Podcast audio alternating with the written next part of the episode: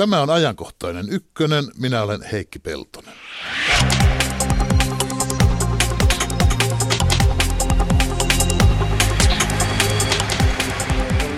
Eduskuntavaaleissa oli voittajia ja häviäjiä kuten vaaleissa aina. Suurin häviäjä oli SDP. Sosiaalidemokraattien eduskuntavaalitulos oli historian huonoin. Joko tässä kohta nähdään viimeinen demari sammuttamassa työväentalon valoja. Tästä hetken kuluttua. Huomenna vietetään armeenialaisten kansanmurhan satavuotispäivää. Kun nyt sanon, että kansanmurha, niin Turkissa suututaan. Kansanmurhan tunnustaminen tai tunnustamatta jättäminen on tulenarka asia monessa maassa. Turkki kutsui juuri suurlähettilänsä Itävallasta pois, kun siellä pidettiin parlamentissa hiljainen hetki Armeenian kansanmurhan uhrien muistolla. Taustoitetaan sadan vuoden takaisia tapahtumia puolen tunnin päästä. Radio 1 lähetysikkuna on avoinna.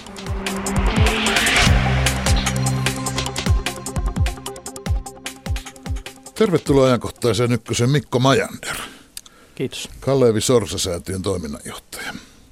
Ja tervetuloa Turku ja siellä Pertti Paasio. Kiitoksia. Kiitoksia. Entinen sosiaalidemokraattisen puolueen puheenjohtaja, entinen vaikka mitä, entinen kansanedustaja, entinen europarlamentaarikko, mutta ihan nykyinenkin sosiaalidemokraatti. Titteliltäsi sinä olet ministeri, mutta oletko se ihan rividemari vai onko sinulla vielä luottamustehtäviä? Mä olen ri- rividemari ollut itse asiassa koko ikäni ja tehnyt siinä sivussa sitten eräitä muita hommia. Ja siltä tuntuu nytkin, että mukana ollaan. No nyt kun on käynyt niin, että ei taida koko Paasion perheellä muutenkaan olla paljon luottamustehtäviä, kun sinun tyttäresi Heli Paasio päätti lopettaa kansanedustajauransa. Sitä ennen olikin kestänyt, mitä, 67 vuotta suomalaista poliittista historiaa, nyt joku Paasio oli aina eduskunnassa tai europarlamentissa kuitenkin. Miten se teidän perheellä nyt näin lipesi kirves kourasta? Pitääkö tässä Heli Paasion lapsia odottaa ennen kuin saa taas uudestaan Turusta Paasion eduskuntaan? Se on yksi vaihtoehto tietysti, jos kärsivällisyyttä riittää. Onko iso isä jo aloittanut poliittisen siitä, kasvatuksen että, tätä että silmällä pitää? Ihminen valitsee elämän tapansa ja muutkin, niin kuin Helikin tässä tapauksessa, kahden kouluun menevän lapsen äitinä valitsi minusta aivan ymmärrettävästi ja oikein. Ja hän ehti olla edu, edu, eduskunnassa lähes yhtä kauan kuin minäkin, että on siinä työrupeamaa. Mutta Pepehän on niin hyvässä vireessä, että hän voisi tehdä vaikka paluun. Sitä, sellaistakin ilmiöitä oli noissa vaaleissa. Niin, että vanhat mestarit palasivat. Joo, mä hu- hu- hu- hu- huomasin, mutta tuossa... Eikö tuo Kauko Juhantalokin ollut niin opi- opiskelutovereita? Vaalit pidettiin juuri, niin sen, sen, sen on vähän vaikea muista kuin vierailijoiden ovesta pyrkiä. Joo. No millä mielellä olet Pertti Paasio nyt seurannut käytyjä eduskuntavaaleja tuloksia? Huolestuneena olen seurannut sitä, että so- sosiaalidemokraattinen puolue on menestynyt merkittävästi huonommin kuin mitä, mitä odotin, mutta historiasta puheen olla, niin ei tämä historia tähän pääty tietenkään. Historialla on, on, on jatkonsa ja sen, sen hyväksi tehdään sitten, sitten työtä eteenpäin ja katsotaan, mitä sitten tulee. Kansa on puhunut ja sitä on noudatettava. Osaatko sinä selittää, kysytäänkö Mikko Majanderilta, osaatko sinä Mikko Majander selittää, ketkä kaikki nyt sitten ovat hylänneet sosiaalidemokraatteja? Eivät ne kaikki entiset äänestäjät ole kuolleetkaan pois, vaan vaihtaneet puoluetta. Ketkä ennen kaikkea? No tästä varmasti tulee hienojakoisia analyysejä politiikan tutkimuksen laitoksilta. Siitä voisi lähteä, että tästä Hyl, hyl, hylkääminen on siinä mielessä tietysti aika julma sana, että se tarkoittaa, että olisi niin jättänyt lopullisesti. Osanhan tästä tuloksesta kyllä selittää ihan oppositio hallitusasetelma ihan niin kuin muillakin suurilla puolueilla, kokoomuksella. Mutta kyllä tässä niin kuin poikkeuksellista on tässä, tässä sosiaalidemokraattisen ryhmän muotoutumisessa esimerkiksi sukupuolijakauma. Siellä on nyt kaksi kolmasosaa uudesta ryhmästä on naisia ja mikä oli kiinnostavaa nähdä tässä vaalissa, että, että pitkästä aikaa myöskin demareiden piiristä meni aika monta nuorta ehdokasta lävitse. Eli se on niin kuin viittaus siihen, että kyllä kai niitä uusiakin äänestäjiä sitten kenties tulee. Mutta mitä jää jäljelle sitten tästä paosta tai hylkäämisestä, niin kyllä se nyt viittaa aika lailla tuommoiseen työläismiehiin tai, tai varttuneempaan mies duunariin ja kyllä se näkyy ihan tuloksissa, jos katsotaan näitä kaakkois- tai Itä-Suomen uusia vaalipiirejä, niin sieltä meni kahdesta uudesta piiristä läpi kuusi sosiaalidemokraattia kaikki naisia, tappiota neljä paikkaa, perussuomalaisia meni lävitse seitsemän ja kaikki miehiä. Mm. Tästähän esiintyy erilaisia väittämiä tai tämmöisiä, sanotaanko epätieteellisiä analyysejä. Välillä sanotaan, että miehet ovat hylänneet SDPn työläismiehet ennen kaikkea. Kun Antti Rinne valittiin puolueen puheenjohtajaksi Jutta Urpilaisen jälkeen, niin silloin ennustettiin, että nyt lähtevät naiset SDPn takaa. Ja nuoria sosiaalidemokraatit eivät tavoita ollenkaan. Jos nämä laskee yhteen, niin kaikkialla näkyy ikään kuin tasasta tappiota. Mutta näinkö se ei ole, Mikko Majander? No on toi siinä mielessä niin kuin kuvaava analyysi, koska mä oon nähnyt niin, että sosiaalidemokraatit ovat suomalaisessa poliittisessa kentässä sillä lailla keskellä, että heillä on niin eri suuntiin, melkein kaikkiin puolueisiin, iso yhteinen sivusta. Ja silloin kun käy kato, niin se voi vuottaa eri suuntiin. On se sitten vasemmalle, on se sitten liberaalit, edistykselliset, sitivihreät, on se sitten perusduunarit perussuomalaisiin, on se sitten toimihenkilönaiset kokoomukset. Tämä kuvastaa selvästi SDPn paikkaa poliittisella kentällä.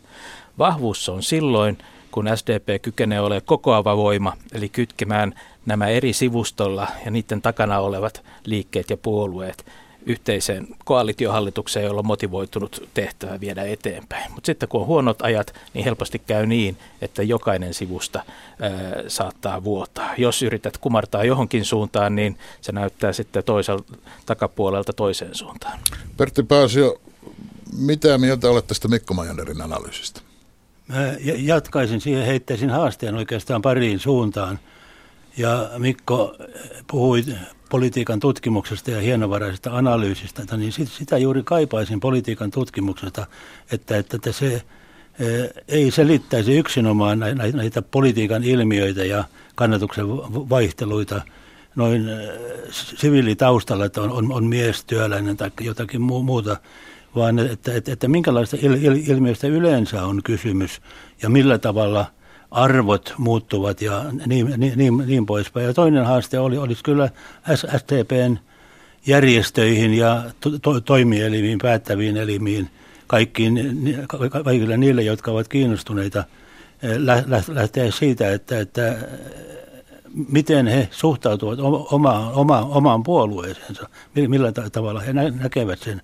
Ja tämä, tämä on ollut pikkusen liian kaavamaista myöskin, että puolueiden äh, rooli yhteiskunnassa on sillä tavalla muuttunut, että suurista periaatteista puhutaan oikeastaan aika, aika vähän ja puolueesta tehdään eräänlaisia jakeluorganisaatioita, niin kyllä politiikan tutkimuksen pitäisi seurata tämmöistäkin ilmiötä.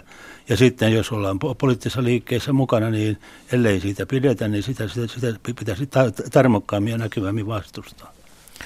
Ehkä kuitenkin Lisäksi näiden hienojakaisten analyysien taustalle on tässäkin ehkä syytä nostaa sitten kuitenkin se suuri iso kysymys, ja se on niin semmoinen rakenteellinen muutos yhteiskuntien osalta ja politiikan osalta. Eli et, et kyllähän niin sosiaalidemokratian erityisesti ja oikeastaan koko vasemmiston, eikä vaan Suomessa, vaan laajemmin Euroopassa, on ollut erittäin vaikea löytää, mikä on se tapa, millä – asemoidutaan nykyisessä politiikassa, joka on kuitenkin erittäin kansainvälisen kaupan, kansainvälisen talouden, globalisaation, Euroopan integraation ehdollistama. Eli jos kansallisvaltio oli perinteisen vasemmiston niin kuin tärkein väline, jolla se kykeni ajamaan hyvinvointivaltiopolitiikkaa ja niin edespäin, niin kyllä tämä valta ja tämä rakenne on pahasti horjunut 2000-luvun puolella ja siihen ei ole löytynyt,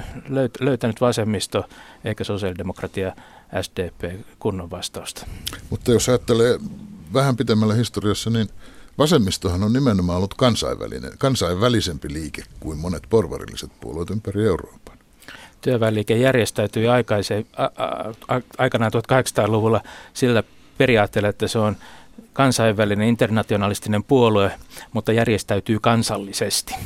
Ja nyt jos ajatellaan sitä menestystarinaa, joka 1900-luvulla liittyi nimenomaan sosiaalidemokratiaan eri muodoissaan, niin kyllä sen tärkein väline oli hoitaa sitä kansallista, kansallista tonttia. Sitten niin kuin solidaarisuus ja tämän tyyppinen ää, kansainvälisyys oli tietysti ää, keskeinen identiteetin väline, mutta kyllä ne rakenteet, joissa toimittiin ja tehtiin tulosta, politiikassa olivat kansallisia. ja uuteen tilanteeseen ei ole osattu reagoida niin. No tämä näkyy hyvin Euroopan unionin piirissä, että et, et kun mäkin olen ollut monessa tutkijoiden kokouksessa eri maiden, melkein kaikista maista väkeä paikalla, niin on selvää, että etelä, esimerkiksi Etelän sosiaalidemokraatit kohdistaa Brysseliin aivan erilaisia toiveita kuin vaikka Ruotsin sosiaalidemokraatit. Etelälle Euroopan unionin pitäisi olla tulonjakounioni, joka auttaa heitä eteenpäin. Ruotsin näkökulmasta taas integraatio edustaa uhkaa heidän kansankodilleen. Pertti Paasio, sinä olet ollut näissä kansainvälisissäkin edustustehtävissä. Onko Ai. se niin, että sosiaalidemokratia ei, ei ole tässä kansainvälistymisessä pärjännyt? On vähän kysymys myöskin siitä, että mitä tarkoitetaan kansainvälistymisellä. Mikko tuossa viittasi muun muassa tähän solidaarisuuteen ja kansainväliseen tasa-arvoajatteluun ja niin poispäin. Minusta kysymys on, on, on siitä myöskin, että, että esimerkiksi Euroopassa ja Suomessa ja mikä ettei ihan, ihan kaupungeissakin hegemonia – tuollainen henkinen yliote on, on, on päässyt pahasti porvarillisille voimille, jotka lähtevät siitä, että, että yhteiskunta pitäisi rakentaa kaupalliselle periaatteelle ja sosiaalidemokraatit vasemmista yle, yleensäkin sille, että yhteiskunnan pitäisi palvella tarpeen mukaan taustalla ihmisoikeus. Ja, ja nyt, nyt tämä talouskriisi ja muut ongelmat ovat tulleet siltä pohjalta, että vakiona pidetään ikään kuin tätä taloushegemoniaa ja politiikkaa tehdään sitten, sitten sen ehdoilla. Ja ne, ne ovat niin valtavia voimia, että, että, että, että niihin ei oikeastaan poliittisen liikkeen voimilla ole pystytty sillä tavalla vaikuttamaan. Ja tässä on yksi suuri haaste eurooppalaiselle sosiaalidemokratialle, millaisen lähestymistavan se valitsee nimenomaan siinä, että ne arvot, joista perimmältään aina on kysymys, niin tulevat politiikassa paremmin kohdelluiksi ja, ja menestymään myöskin paremmin. Ja tämä työ on tietysti aaltoliikettä sekin, että joskus menestytään, joskus ei, ja nyt ollaan tässä vaiheessa. Mutta olisiko tässä samaan aikaan käynyt niin, että aloite on myös lipsunut muiden käsiin? Mitä, minä en ainakaan muista, mitä ovat semmoiset suuret aloitteet, semmoiset suuret uudet asiat, joita sosiaalidemokraattinen työväenliike Suomessa esimerkiksi olisi nyt 2000-luvulla ajanut. Sosiaalidemokraatit ovat keskittyneet vain puolustamaan saavutettua. Tässä on ihan avainkysymys siinä mielessä, että tuota, olen paljon pohtinut sitä, että Euroopan laajuisesti sosiaalidemokraatit puhuvat, että he ovat niin kuin edistyksellinen liike, progressiivinen progressiivisuus on se kattot-käsite. Meillä kun sana, sanan edist, sanoo sanan edistys, niin tulee jotenkin ihmisten mieleen 70-luku, joka sen jollakin lailla muistaa. Että kyllä tämä niin hyvinvointivaltion puolustaminen on ollut ehdottomasti se leimaava ää, viesti, joka, joka sosiaalidemokraateilta on tullut. Ja nyt tietysti voisi ajatella sitä, että, että kun, kun työmarkkinat ja ää, talouselämä on muuttunut niin voimakkaasti, niin kyllä sinne täytyisi tulla jotain, jotain sen tyyppisiä avauksia ja aloitteita, joka, joka katsottaisiin tulevaisuuteen tähtääväksi, eikä niin kuin sen hyvän pohjoismaisen suomalaisen hyvinvointimallin pelkäksi puolustamiseksi. Niin siis sosiaalidemokraattinen puolue on menneisyyden puolue. No mä en tiedä, se on väärin sanottua, koska ihan konservatiivisuus sinällä, sinällään ole pelkkää menneisyyttä, vaan, mutta tota, rakenteiden puolustamisesta pitäisi päästä toki niin kuin niiden muuttumiseen ää, myöskin ajantarpeisiin vastaavasti, mutta ei niitä vanhoja rakenteita tarvitse tuhota. Reformistinen liike pystyy uusiin vanhoja rakenteita, ei jäädä niiden vangiksi. Silloin kun sinä Pertti Paasio johdit SDPtä, niin sinä käytit sellaista termiä kuin työväentalon nenä. En muista, olisiko yhteys ollut vähän semmoinen, että kannatusarviot joskus 80-luvun, 90-luvun vaihteeseen eivät olleet kovin kehuttavia ja sinä sanoit, korjaa jos muista väärin, mutta niin minä muistan, että sinun työväentalon enäsi kyllä sanoo toista, että hyvää pöhinä. Tai silloin ei puhuttu pöhinästä, mutta sama asia kuitenkin. Muistanko oikein? Muista, muistat aivan oikein ja, ja se jatkui sillä tavalla, että, että, että havaitsin, että työ, työväentalon nenäni oli tukossa. No minä ei tullut kysy... sellaista tulosta kuin odotimme. Meillä oli, oli, oli näköala ilmeisesti pikkusen kapea – ja silloin va- vaalitappion myötä puolue meni oppositioon, niin kuin mielestäni parlamentarismissa kuuluukin. mutta ei minun työväentalon enää ole, ole, ole sen, jälkeen sen paremmin avautunut. Minä ihan tätäkään osannut odottaa, mutta tästä hyvinvointivaltiosta tai hyvinvointiyhteiskunnasta, mitä halutaankin, niin siinä on sellainen mielenkiintoinen ilmiö, että kun se kiistatta on sosiaalidemokraattien Pohjoismaissa läpi ajama periaate – niin, niin sen otsikkoa, siis hyvinvointivaltio, käytetään lähes mihin ratkaisuun tahansa, että tämä ratkaisu ei tehdä, jotta voimme pelastaa tai, tai, tai, tai, tai, tai, tai parantaa hyvinvointivaltiota. Mä olen nimittänyt niitä, sitä naamiohuviksi, koska eräs sellainen periaatteellinen kannanotto, joka on, on ollut, ollut ihan muuta kuin pohjoismaisen hyvinvointiyhteiskunnan puolustamista on tämä suhtautuminen ansiosidonnaiseen työttömyysturvaan ja siihen verrattaviin etuuksiin. Se on aivan olennainen osa pohjoismaista hyvinvointiyhteiskuntaa, mutta se on myöskin ollut niiden hyökkäyksen kohteena, jotka nimittävät omaa tavoitettaan hyvinvointiyhteiskunnaksi. Ja sitten, sitten tämmöinen otsikoiden sota on tullut ja siihen on liittynyt sitten vielä se, että että se kieli, jota on, on, on, on puhuttu julkisuuteen kansalaisille, on ollut se, se, sellaista, että kansalaiset eivät ole, ole, ole sitä ymmärtäneet. On puhuttu virastokieltä toinen toisilleen ja sanomaa on mennyt, mennyt taivaan tuuliin. Mutta hyvinvointivaltiossa on selvästi voimakas myönteinen lataus, jos ihmisiltä, jos suomalaisilta kysytään, että kannatatteko te hyvinvointivaltiota, niin kyllä suur, yli, selvästi suurin osa aina kannattaa, mutta, mutta ei se heijastu siihen, että ihmiset sosiaalidemokraatteja kannattaa. Siinä, siinäpä tämä onkin, kun lähes mitä rat, rat, rat, ratkaisua hyvänsä kutsutaan hyvinvointiyhteiskunnaksi, niin, niin ei sitä sitten enää eritellä, että, että, että, että, että mikä todella sisältää ne elementit, jotka siihen kuuluvat, taikka rikkoo niitä periaatteita, jotka, jotka tekevät hyvinvointiyhteiskunnan. Se on ollut tällainen sumuverho, jonka suojassa on ollut helppo tehdä työtä.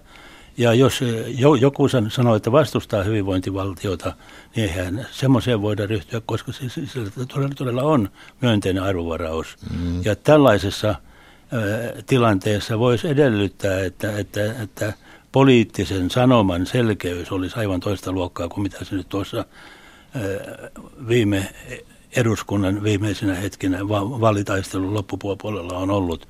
Otetaan nyt sote-ratkaisu, joka on tavattoman tärkeä ja ta- tavattoman monimutkainen, niin en usko, että kovin moni tavallinen äänestäjä, joihin luen itseni, ymmärsi siitä juuri yhtään mitään. Heti kun mainitsit sanan sote, niin alkaa tuntua siltä, että sitä me kaikki epä, olemme Epävarmuus tuli päälle. Mikko Meijer. No ei tuohon jatkaisin vaan sen, että kyllähän tässä Pohjoismaissakin kukin näistä Pohjoismaista on itse asiassa toteuttanut sen hyvinvointivaltionsa hiukan omalla tavallaan, että ei se yksi yhteen ole se malli, vaikka pohjoismaista mallista puhutaan, että kyllä niin kuin Tanskassakin työttömyysturvat on hiukan eri lailla järjestetty kuin Suomessa, että siinä mielessä täytyy hyväksyä, että hyvinvointivaltion ideaan tai yhteiskunnan ideaan voidaan päästä monillakin käytännön ratkaisuilla. Jos vähän pohditaan työväenliikkeen perintöä, niin sosiaalidemokraattien suhteesta työväkeen ja työväenliikkeen perintöön, niin siitähän esiintyy, on sosiaalidemokraattien keskuudessakin kaksi analyysiä, joiden kannattajat pitävät aika selvänä, että ovat oikeassa. Nyt näyttää Antti Rinne näiden vaalien jälkeen puhuvan siitä, että pitää palata takaisin työväenliikkeen juurille ja Osa niitä juuria ihan epäilemättä on tiivis yhteys ammattiyhdistysliikkeen vähän silläkin perusteella, että samaa työväenliikettähän ne ovat politiikka ja AY-liike. Toiset taas pitävät SDPn suurimpana heikkoutena sitä, että se on liiaksi kytköksissä ammattiyhdistysliikkeeseen. Että kun ammattiyhdistysliike tämän näkemyksen mukaan on kaiken uudistumisen suurin este ja jarru. Kummin päin tämä nyt teidän mielestänne oikein? No Pertti Paasia. Minä, minä vä- välttäisin sanontaa juurilleen, koska mieleen tulee, tulee se, että juuria peittää multa ja siihen, siihen me emme tietenkään halua mennä. Mutta äh, kyllä ammattiyhdistysliikkeen rooli yhteiskunnassa yhteistyössä poliittisen työväenliikkeen sosiaalidemokraattien kanssa on, on, on, on minusta luonnollinen asia ja onkin vähän äh, pannut merkille sen, että, että esimerkiksi SAKta vaaditaan olemaan yhteiskunnassa eräänlainen puolueeton työmarkkinavirasto, kun se kuitenkin on va- vapaa yhteiskunnallinen järjestö, joka, joka on, on, on, on varsin merkittävässä roolissa ollut, ollut, ollut vuosikymmenet. Ja tässä mielessä SAK ei ole mikään virasto, mutta sitä kohdellaan ikään, ikään kuin, kuin, kuin sen tulisi olla virasto, koskee myöskin mu, muuta AY-liikettä. Voi sitä olla. yhteyttä, joka, joka on perinteellisesti ollut ja edelleen on, ikään, ikään kuin kriminalisoidaan, että, että, että, että tämä, tämä ei ole oikein, oikein so, so, sopivaa. Mutta ei siinä mitään syvää ristiriitaa puolueen piirissä ole, koska kansalaisjärjestönä puolue tietysti – sisältää kovin monenlaisia elementtejä, ihmisiä, tavoitteita ja, ja niin poispäin. Mikko Majander, onko ammattiyhdistysliike sosiaalidemokratialle kun luonnollinen yhteistyökumppani vai riippa? Juurille palaamisesta sanon vain sen, että sehän on semmoinen automaattinen reaktio kansanliikkeelle tai ainakin joskus kukoista näille kansanliikkeelle. Kun keskustapuolen aikana hävisi, niin se palasi aiton varsille ja alkiolaisuuteen. Ja tämä on ehkä tämmöinen retorinen ensimmäinen reaktio. Suhde ammattiyhdistysliikkeeseen, niin se on sekä voimavara, että siinä on myöskin ehdottomasti tämmöisiä niin kuin, ei painolasti, mutta niin kuin ongelmallisia asioita siinä mielessä, että jos Suomessa pari miljoonaa ihmistä kuuluu johonkin ammatilliseen etujärjestöön, niin se on niin kuin, oman itsekkyyden ulkoistamista jollekin organisaatiolle, johon on hirveän hu- hyvä kohdistaa niin kuin negatiivisia tunteita. No jostain kumman syystä kaikki nuo negatiiviset tunteet ammattiyhdistystoiminnan kautta välittyy niin kuin sosiaalidemokraattien painolastiksi. Kyllä vaikka, vaikka tietysti ammattiyhdistysliikkeessä on, on, on muitakin poliittisia voimia mukana. Mutta voimavaras on minusta ehdottomasti siinä, että jos ajatellaan sitä kuvaa, missä mä piirsin sosiaalidemokraattien vahvuutena, että se pystyy rakentamaan ison koalition viedä asioita eteenpäin, niin silloin ammattiyhdistys- ja työmarkkinaosaaminen on tällaisen koalition toiminnan kannalta ehdottomasti suuri etu ja vahvuus. Jos ajatellaan nousua 90-luvun alun lamasta, nyt on paljon kaihoiltu Paavo Lipposen johtajuutta, mutta kyllä siinä aivan keskeinen elementti oli Lauri Ihalaisen ja SAKn rooli, jossa kyettiin niin kuin viitottamaan suuntaa eteenpäin painolastia sitten taas AY-puolelta tulee ehkä siinä, että ihmiset kokee, että työmarkkinamuutokset, kaikki ne pätkätöineen ja muineen monien työnantajien palveluksessa olemisesta, pakkoyrittämisen tai itsensä työllistämisen ja muuta, niin kokee, että ammattiyhdistysliike ei kykene vastaamaan näiden ihmisryhmien Monet ihmiset kokevat, kokevat että ammattiyhdistysliike ei haluakaan.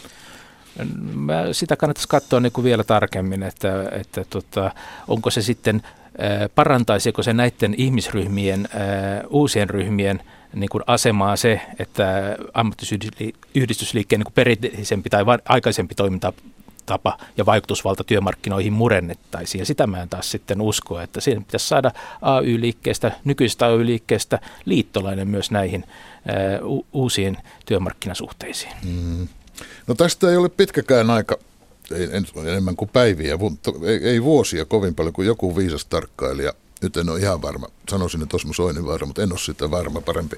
Joku vihreä tarkkailija se kumminkin oli, joka todisti, että Suomessa ovat auringonlaskun puolueita kaikki paitsi kokoomus ja vihreät, että muut nykyiset puolueet katoavat vähitellen kartalta. Tämä analyysi oli kyllä varmaan ajalta ennen näitä vuoden 2011 jytkyvaaleja koska sitä edellisissä vaaleissa 2007 näiden tulevaisuuspuolueiden, näiden kahden kannatus oli korkeimmillaan, mutta nyt se on ollut vähenevään päin ja menneisyyteen katsovat puolueethan tässä nyt ovat Suomessa voittaneet. Sekä nämä vaalit että viime vaalit. Kyllä kai näin voi luonnehtia. Voiko Mikko Majander? No on se tietysti aika julma luonnehdinta esimerkiksi keskustasta sanoa, että se katsoo vain menneisyyteen. En mä nyt näin haluaisi, haluaisi leimata. E, ja tuskin se nyt on kohtuullista perussuomalaisiakaan kohtaan, mutta että kieltämättä on niin kuin monella tämmöisellä toisenlaisella konservatiivisuus, liberaalisuus akseleilla, niin tuota, kyllähän nämä nyt selkeästi asemoituvat arvokonservatiiviseen leiriin ja joku menee maailmankaiho on tämmöisellä mentaalisella puolella, mutta toisaalta keskusta on profiloitunut kovasti yrittäjähenkisenä, joka, joka haluaa vallata maailmanmarkkinoita. Että mä luulen, että melkein kaikissa puolueissa on tämän, tällä akselilla niin kuin sekä säilyttävät että eteenpäin katsovat ää, piirteensä ja falanginsa ja toisissa ne vaan painottuu toisella tavalla. Pidätkö Pertti Paasio sinä minun, te, minun analyysiani menneisyyden puolueesta yhtä epäonnistuneena kuin Mikko Majander? Suunnilleen sitä luokkaa kannattaa muistaa se, että maalaisliittokeskustasta aikanaan hyvin monta kymmentä vuotta sitten ennustettiin, että se katoaa kartalta, mutta mm-hmm. siellä se vaan tuntuu keikkua ja sen, sen nimi on nykyään Sipilä. Ja sitten katsotaan, mitä sen jälkeen tapahtuu. Ei historia ole, ole, ole, ole mäkeä, ei ylä- eikä vastamäkeä, vaan, vaan kyllä se on aaltoliikettä. Mutta sitä aaltoliikettä voidaan ohjata ja sen yhden ohjaavan tekijän nimi on tahto, ennakkoluulottomuus ja yhteistyö. Sitten pitää lähteä siitä, että, että yhte, yhteistyöllä päästään eteen, eteen, eteenpäin, mutta millä tavalla se sitten ratkaistaan, niin, niin sitä, siihen mulla ei ole, ei ole mitään yksilöselitteistä lääkettä. Seuraan kyllä mielenkiinnolla. No, jos vielä miettii historian rinnastuksia, niin eihän näitä vaaleja voi olla vertaamatta 24 vuoden takaisin vaaliin, vaaleihin vuoteen 1991. Silloin oli kokoomuslaisen pääministerin johdolla ollut hallitus, jossa kokoomus ja SDP olivat yhdessä olleet. Silloin oppositiossa ollut keskusta sai, niin kuin silloin sanottiin, veret seisauttavan vaalivoiton. SDP menetti kahdeksan kansanedustajapaikkaa, niin kuin nytkin. Silloin sinä, Pertti Paasio, puolueen puheenjohtajana ilmoitit heti vaalituloksen selvittyä, että sosiaalidemokraattisen puolueen paikka on oppositiossa ja aika kivuttomasti sitten syntyykin porvarihallitus. Mitä nyt antaisit neuvoksi? Pitääkö, onko kansa antanut tuomionsa vai pitääkö hallitukseen kaikesta huolimatta kovasti pyrkiä? Tuo päätös siirtyä oppositioon ei, ei, ei, ei ollut minun diktaattini, vaan nimenomaan parlamentarismin periaatteita kunnioittava sosiaalidemokraattisen puolueen neuvoston yksimielinen päätös. Ja se oli aika merkittävä yhte, yhteis, yhteiskunnan siinä vaiheessa. Ja sitten kannattaa muistaa myöskin 95 vaalien suurvoittoa, joka, joka oli aika pitkälle tuon opposition menopäätöksen. Niin siis silloin sosiaalidemokraattinen eduskuntaryhmä kasvoi suuremmaksi kuin koskaan sotien jälkeen sitten heti seuraavassa vaaleissa. Joo, Uskotko sinä nyt samanlaiseen uudelleen kyllä näin, mutta ei se suur, su, su, su, suurempi ollut kuin mit, mitä, mitä se on joskus tulevaisuudessa, että, että, että kyllä se maa, siellä tilaa vielä kasvaa on. Mä olen ajatellut ihan lopuksi kysyä, että ollaanko täällä optimisti, mutta huomasin sinun liputtava jo kovasti optimismin puolella. Onko tämä toiveajattelu? Ei synkkien pessimistien kannata lähteä tavoittelemaan vaali, vaalivoittoa.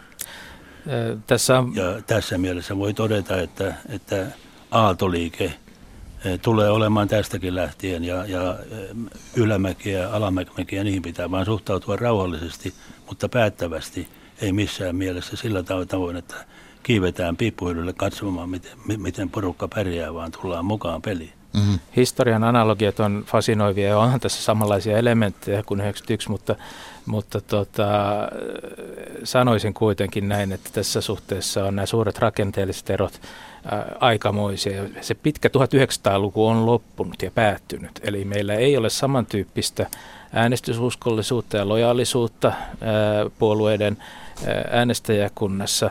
Ei ole mitään sen tyyppistä automatiikkaa, että, että oppositio asema automaattisesti nostaa juuri sen puolueen takaisin valta-asemiin. Eli tämä opposition meneminen ei suinkaan takaa suurta paluuta, mutta mm No toisaalta ei, ei toisaalta se on ainoa, ainoa keino, tai ei ehkä ainoa keino, mutta se luo mahdollisuuden siihen, että palataan ää, voimalla takaisin, niin kuin keskusta teki nyt. Eli automatiikkaa ei ole, mutta se voi niin kuin, luoda paremmat mahdollisuudet tällaiseen ää, liikkeeseen. Hyvä, kiitos Mikko Majander. Kiitos Turkuun Pertti Paasiolle.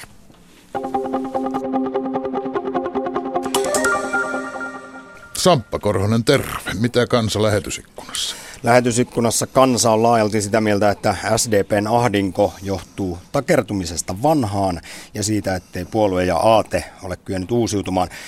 Viimeinen demarin linnake on AY-liikkeessä, näin todetaan. Toisaalta povataan myös uutta nousua. Jos pian aloittava mahdollinen porvarihallitus noudattaa kovaa leikkauspolitiikkaa, niin SDPn kannatus voisi seuraavissa vaaleissa olla lähes yhtä korkea kuin keskustan kannatus nyt. Juuri tuli viesti, jossa sanotaan, että Pertti Paasio on kyllä äärettömän sympaattinen mies. Mutta mennään me eteenpäin. Mennään. Katsotaan huomiseen ja samalla sadan vuoden taakse. Huomenna vietetään armeenialaisten kansanmurhan satavuotismuistopäivää. Osmanien valtakunta eli nykyinen Turkki aloitti tuolloin hirvittävän etnisen puhdistuksen, jonka seurauksena jopa puolitoista miljoonaa armenialaista kuoli. Tämä kansanmurha-termi aiheuttaa kuitenkin edelleen... Sata... Niin, nyt kun sanot kansanmurha, niin Turkissa suututaan. Kyllä, se aiheuttaa kiivasta poliittista vääntöä. Turkki kieltää sen jyrkästi. Turkki raivostui pari viikkoa sitten esimerkiksi Paaville, kun Paavi totesi, että viime vuosisadalla ihmiskunta koki kolme suurta ja ennennäkemätöntä tragediaa, armeenialaisten kansanmurhan, holokaustin ja stalinismin. No toi, ö, eilen Turkki suivaantui Itävallalle, kun Itävallan parlamentaarikot pitivät hiljaisen hetken kansanmurhan muistolle. Ja mitä luultavimmin seuraavaksi Turkki suuttuu Saksalle, joka aikoo tunnustaa tämän armenialaisten kansanmurhan huomenna, eli satavuotismuistopäivänä. Miksi yksi sana on näin tulenarka ja mitä tuolloin vuonna 1915 tapahtui?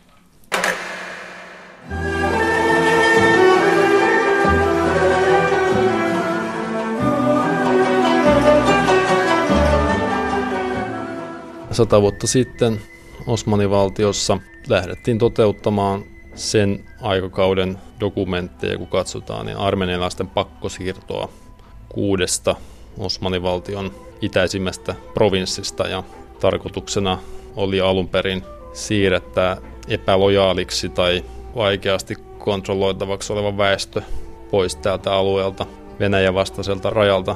Tätä armenialaisväestöä pidettiin. Katsottiin, että se tekee yhteistyötä venäläisten kanssa ja pyrkii irrottautumaan Osmanin valtiosta ja, ja näin.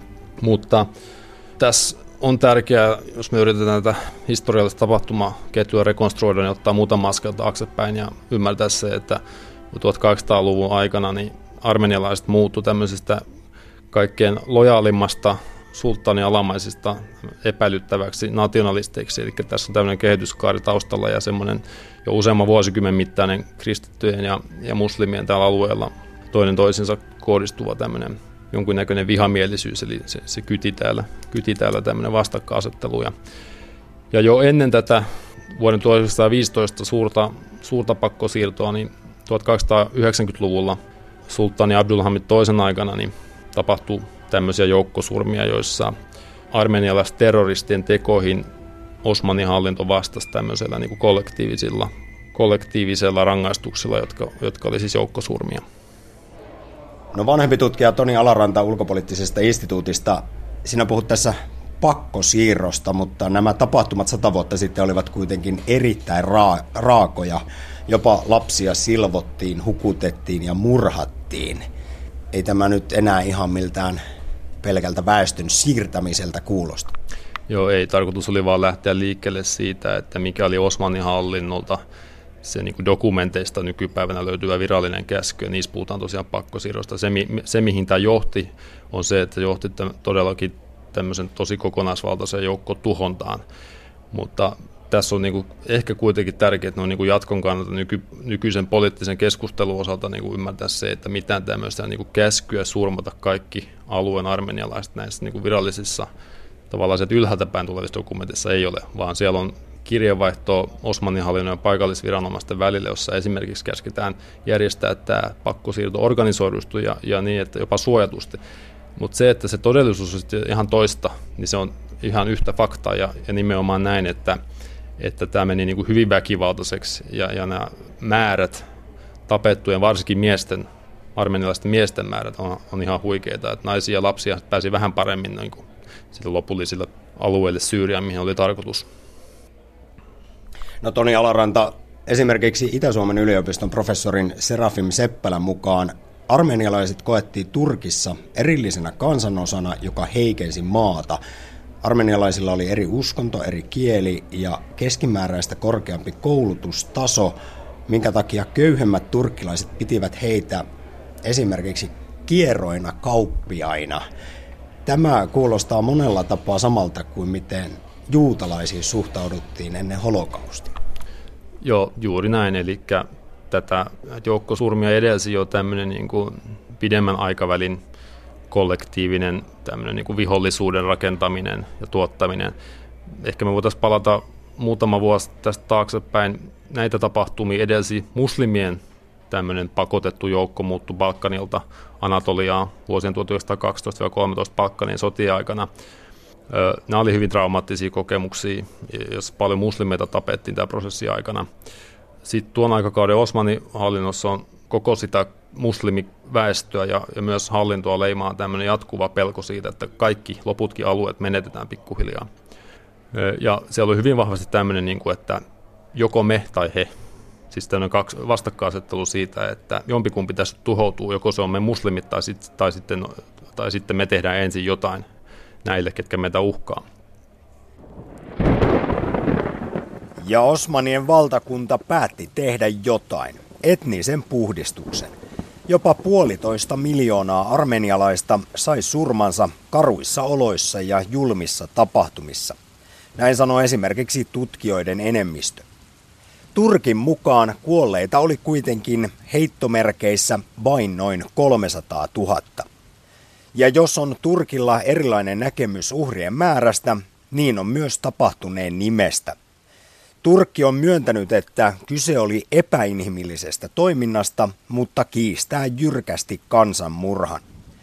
Jälkimmäisen termin ovat kuitenkin tunnustaneet niin Euroopan komissio kuin yli 20 maata, kuten Ranska, Ruotsi ja Venäjä.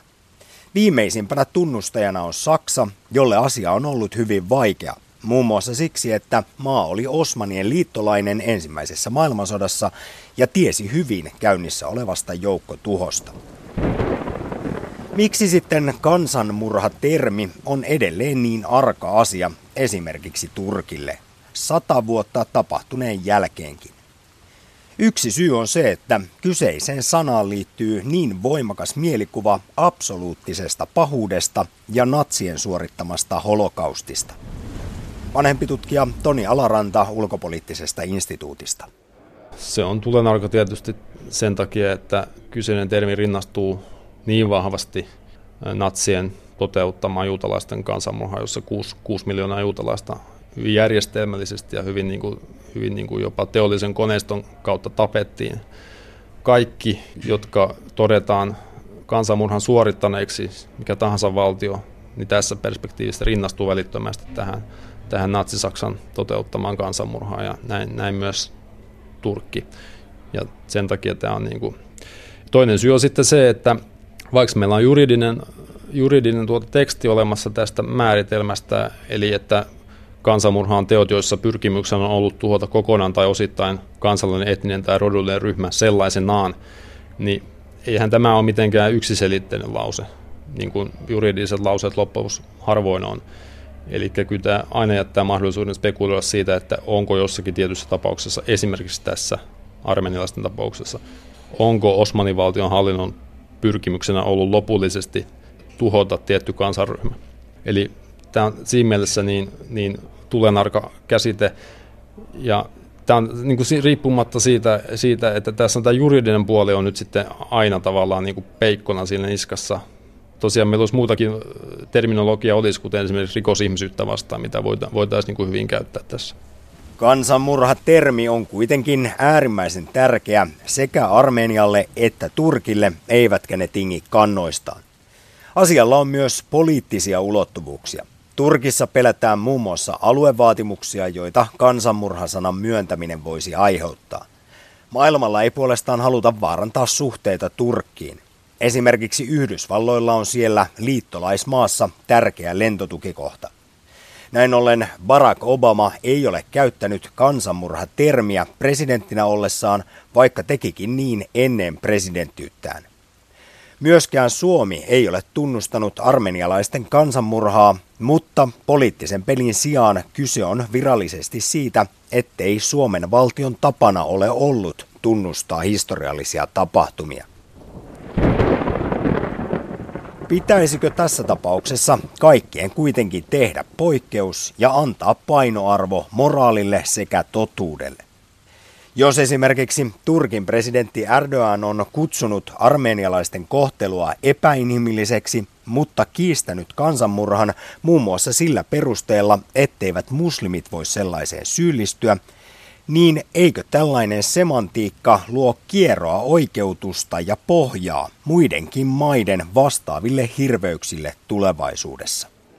Varmasti tästäkin on kyse ja, ja nythän pitää tässä Erdoganin, presidentti Erdoganin tapauksessa pitää ymmärtää se, että, että hän puhuu nyt, puhuu nyt tämmöisen niin kuin Turkin tämänhetkisen virallisen islamistisen ideologian sisällä. Hän on myös sanonut, että, että muslimi ei voi olla terroristi. Eli nämä pitää nyt niin kuin lukea tässä viitekehyksessä. Tämä pitäisi kokonaan niin kuin pitää, pitää mielellään länsimaissa erillisenä keskusteluna ymmärtää se, että, että nyt tota, niin, Turkin johdossa on sellainen hallitus, joka, joka rakentaa tämän sisäisen, sisäpoliittisen oikeutuksensa tämän hyvin islamilaisen kertomuksen varaan. Mutta eikö edelleen, jos niin kauan kun tällaisissa asioissa on semanttista kikkailua, niin se jollain lailla avaa ovia sitten pahimmassa tapauksessa tulevaisuuden kansanmurhille, joukkotuhoille, kun aina voidaan vähätellä tai todeta, että no ei tämä ehkä täytä kriteerejä ja oli lieventäviä asianhaaroja. Varmasti tämä, tämä on pitkälti näin, kyllä. Tästä huolimatta vanhempi tutkija Toni Alaranta ulkopoliittisesta instituutista on sitä mieltä, että Turkin painostaminen kansanmurha-asiassa ei ole hedelmällistä. Jos halutaan, että Turkki suhtautumistaan muuttaa, sen on annettava tehdä se itse ja rauhassa. Mun mielestäni oleellisin kysymys tässä on se, mikä auttaisi tämän asian käsittelyä Turkin sisällä parhaiten. Ei ole kenenkään etu se, että vuosikymmenestä jatkuu tämmöinen tilanne, jossa meillä on kova kansainvälinen painostus Turkia kohtaan, kun me jo tiedetään, että sen tuloksena on aina tämmöinen vastareaktio, että turkkilaiset niin kuin sulkeutuu kuoreensa ja kaikin tavoin pyrkii niin kuin tätä todistelemaan tätä vastaan. Myös ainakin osa armenialaista on sitä mieltä, että tämä vaan tavallaan estää tämän asian käsittelyn Turkin yhteiskunnan sisällä, koska se on kuitenkin se tärkein asia. Mikään ei estä siis eri maissa ja eri, eri yhteisöissä tietenkään kansanmurhatermin käyttämistä, ja se on ihan sallittu, ja must, mä itse koen, että se on varma, varmastikin niin kuin monessakin maassa, niin se, se on niin kuin moraalisesti oikein. Mut, mutta sen, sen tämmöinen niin kansainvälisen painostuksen jälkeen vaatiminen Turkilta ei selvästikään johda siihen tulokseen, mitä, mitä, mitä ollaan hakemassa. Ja se on ongelmallista siinä mielessä, varsinkin kun nyt näyttää siltä, että tästäkin asiasta on ruvettu kuitenkin Turkissa jonkun verran keskustelemaan. Ja hyödyllisempää niin kuin jatkon kannalta olisi varmaan se kuitenkin, että turkkilaiset itse jotenkin oppisivat tämän asian niin kuin käsittelemään ja, ja myöntämään. Ja, ja nyt Turkin pääministeri Davutoglu antoi tämmöisen lausunnon, jossa hän esitteli suruvalittelunsa Osmanin valtion armeenilaisten jälkeläisille näistä, näistä tapahtumista mikä on nyt kuitenkin joku askel parempaan suuntaan siitä totaalisesta kieltämisestä, mikä vallitsi vielä joitakin aikoja sitten.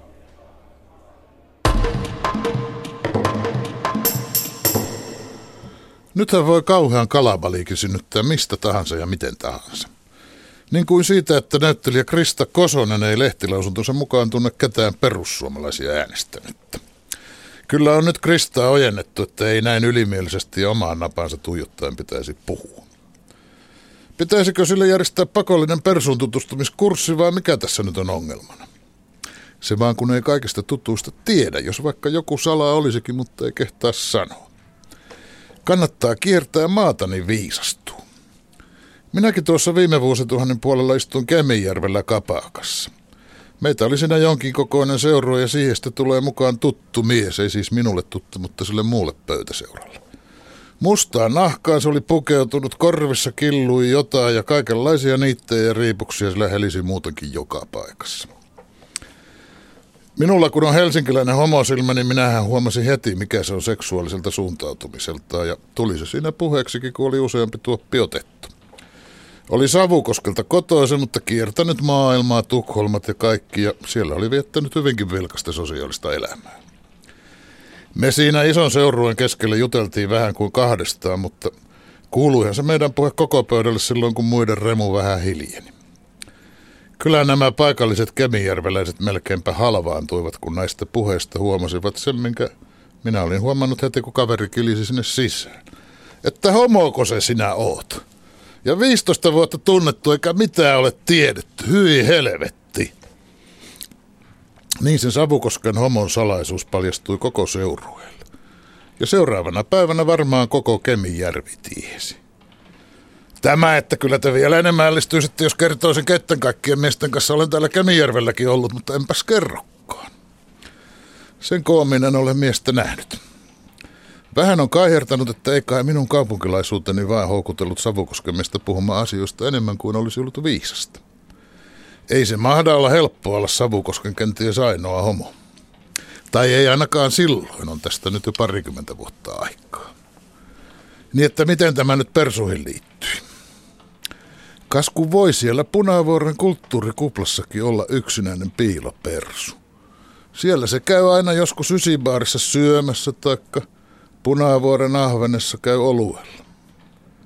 Sillä on paljon tuttuja, kaikki ne äänestävät vihreitä tai vasemmistoliittoa, eivätkä tiedä tuntevansa ainuttakaan persua. Nyt jos sinne ilmestyisi joku toispaikkakuntalainen niiden kulttuuriimisten tuttu, niin alkaisiko se punavuoren piilopersu ajattelemattomuutta ja sille puhua avoimesti omaa persuuttaan? Ja saisiko se koko kulttuurikupla sitä kautta sen persuuden selville? Ja mitä sitten tapahtuisi? Joko tieto kiirisi seuraavana päivänä Kallioon ja Kumpulaan ja Käpylään asti? Ja pitäisikö sen punavuoren piiloperson alkaa käydä sitten jossain ihan muualla iltaolueella? Tiedä häntä. Tässä lähetyksessä jälkipuitiin vaalitulosta ja sosiaalidemokratian surkeaa tilaa. Mukana entinen SDPn puheenjohtaja Pertti Paasio ja Kalevi Sorsa-säätiön toiminnanjohtaja Mikko Majander. Turkin ja Armenian kansanmurhan asiantuntijana oli sitten vanhempi tutkija Toni Alaranta ulkopoliittisesta instituutista. Tämän lähetyksen rakensivat kanssani Pasi Ilkka, Samppa Korhonen ja Terhi Tammi. Minä olen Heikki Pelto.